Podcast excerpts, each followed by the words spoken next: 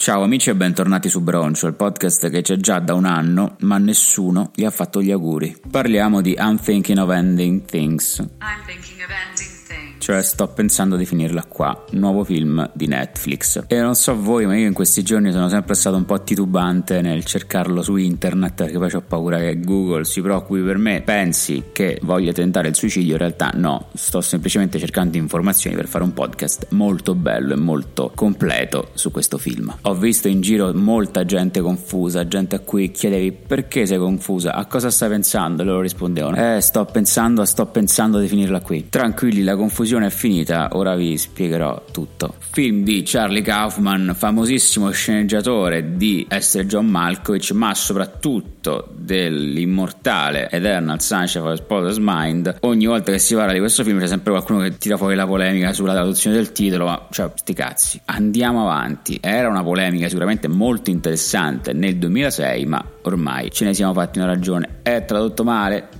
Sì, perché dobbiamo sempre concentrarci sulle cose di contorno perché è più facile parlarne. Se mi lasci di cancello è in fondo il favoloso mondo di Amelie per le ragazze con i capelli decolorati. No, scherzo, è che l'ho visto un sacco di tempo fa. Mi sembra che fosse bello. A un certo punto questo Kaufman passa anche alla regia, tira fuori questo sign head che è New York sono piuttosto sicuro di averlo iniziato a vedere. Mi sembra che ci fossero questi che allestivano uno spettacolo teatrale, poi a un certo punto la vita si confondeva con la finzione, quelle cose un po' alla Lynch che mi inquietano molto e, e non ricordo più nient'altro. Concetto, ecco, dopo aver sceneggiato una serie di film cult uno dopo l'altro e avendo fatto questo film molto incomprensibile, da adesso in poi tutto quello che Kaufman fa genera un certo numero di aspettative. In questi giorni sui social parlate molto di Tenet, io non l'ho ancora visto, però dall'idea che mi sono fatta dai vostri commenti eh, sono quei film un po' complicati che però se ti impegni comunque ti concentri bene riesci a ricostruire la trama. Sto pensando di finirla qui è ugualmente incomprensibile, però un tipo di incomprensibilità non cervellotica come è Tenet, ma un'incomprensibilità più poetica. Lo spettatore si ritrova all'interno di una dimensione quasi onirica in cui i meccanismi sono quelli della memoria e all'interno di questo flusso è molto confuso, ma allo stesso tempo vive un'esperienza evocativa in cui soprattutto non c'è la sbatta che devi stare attento, concentrato, non ti devi perdere nessun elemento perché se no non capisci più niente, no? Aspetta quello che era il cugino. Niente, è semplice, cioè tu te lo guardi e ti lasci suggestionare. Film del genere corrono il rischio di risultare troppo noiosi o spaesanti, questo no perché risolve la mancanza di senso facendo ricorso a una serie di stilemi tipici dei film horror, quindi ti creano quella tensione continua che ti porta quantomeno fino a metà film. Io poi mi sono addormentato perché qualsiasi cosa inizio a guardare dopo le 11 mi addormento, ho continuato il giorno dopo. La storia è ispirata a un omonimo romanzo romanzo canadese che non comprerò perché odio quando fanno una serie, un film ispirato a un romanzo e cambiano la copertina, trasformandola sostanzialmente in un libro per teenager, come hanno fatto con Normal People, che adesso c'è la copertina che fa schifo perché c'è metà come era prima e metà con la foto degli attori della serie. Apparentemente il film si compone di due linee narrative distinte. Da una parte abbiamo Jake e la sua tipa coi capelli rossi che sono fidanzati da qualche settimana e devono andare a trovare i genitori di lui in campagna. Nell'altra seguiamo la giornata tipo di questo custode che lavora in una scuola e fa cose, pulisce. Vediamo un po' la sua solitudine immerso e invisibile in mezzo agli studenti. La prima linea narrativa è quella più consistente, si compone a sua volta di tre parti. Abbiamo il viaggio all'andata in cui questi due in macchina chiacchierano di cose filosofiche anche un po' hipster, tipo David Foster Wallace, la cena con i genitori di lui e il viaggio di ritorno, che è sempre un po' sul genere, parliamo di cinema e cassavetes, come se fossimo in una canzone dei Baustelle. Durante il viaggio di ritorno, Jake ha la brillante idea di volersi fermare alla sua vecchia scuola e qui, diciamo, le due linee narrative convergono. C'è una bellissima coreografia molto suggestiva e il film finisce. Allora, sono sincero, io l'ho visto ormai due giorni fa. Poi, appena finito, mi sono pure guardato tipo sei video che lo commentavano e, e lo spiegavano. Tra l'altro, nessuno lo spiega veramente, cioè tutti che dicono: eh, Ah, la verità, non ci ha capito niente nessuno. Cioè, hanno più o meno tutti capito la stessa cosa, ma insomma, non è che siano andati così in profondità, ma neanche io ci andrò. Anche perché nel frattempo mi sto dimenticando parecchi dettagli, però va bene così. Rimaniamo in linea con quella che è l'atmosfera del film, c'è un po' questa percezione della memoria che distorce e trasforma la realtà. Io pensavo che alla fine avremmo scoperto che stava tutto accadendo all'interno della mente di un malato di Alzheimer. In realtà no prima spiegazione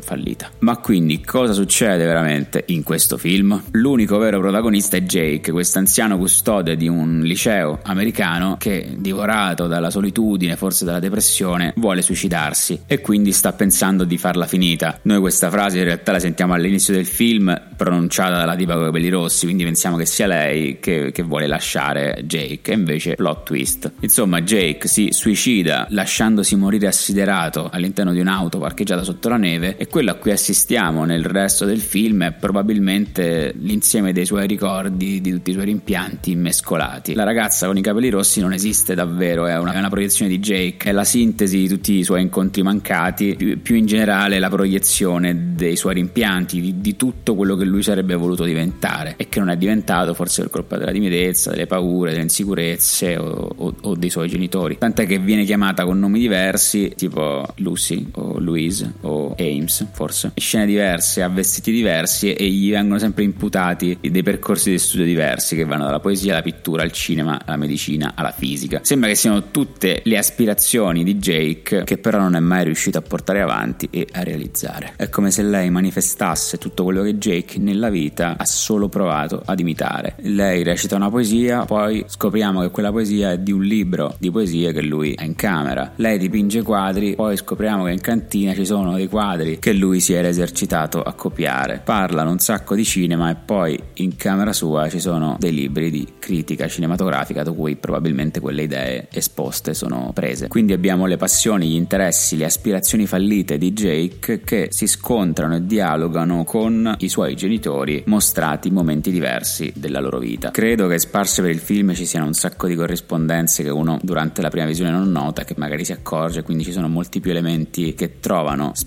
spiegazione a una visione attenta. Tipo quando lei scende in cantina che apre la lavatrice, ci sono delle divise e non mi ero accorto subito che quelle divise sono le divise del custode. Ecco. Oppure tutto il discorso sulla pittura e sull'impossibilità di trasmettere emozioni di un quadro senza persone. Perché poi alla fine ci troviamo di fronte a questa immagine quasi impressionista, questo quadro con la macchina congelata sotto la neve e apparentemente una scena senza persone, ma noi sappiamo che c'è un sacco di sofferenza in quel fotogramma perché c'è una persona effettivamente dentro la macchina e quella persona ha sofferto. Sicuramente se lo vedete due volte capite un sacco di cose, però va bene anche così, io adesso non ho voglia di, di riguardarlo. Ci trovate un sacco di riflessioni che spaziano dal cinema a David Foster Wallace, le leggi di inerzia applicate alle storie d'amore, eh, ma forse in generale un po' a tutta la vita, ragionamenti molto introspettivi sul fatto che in definitiva non si possano fingere i pensieri, io lo consiglio. Insomma, anche eh, se vi ho spiegato un po' il significato che c'è dietro, guardatelo perché è un'esperienza che poi ti porta in un'altra dimensione. Subisci questo continuo straniamento dovuto a personaggi che cambiano nome, vestiti, età, da un'inquadratura all'altra ed è un po' come trovarsi all'interno della propria memoria e non lo so, per qualche minuto c'è una, una percezione della realtà leggermente diversa. Vabbè, fate un po' come vi pare, se capite cose che non ho capito poi scrivetemi e se no ci vediamo quando esce Baby 3.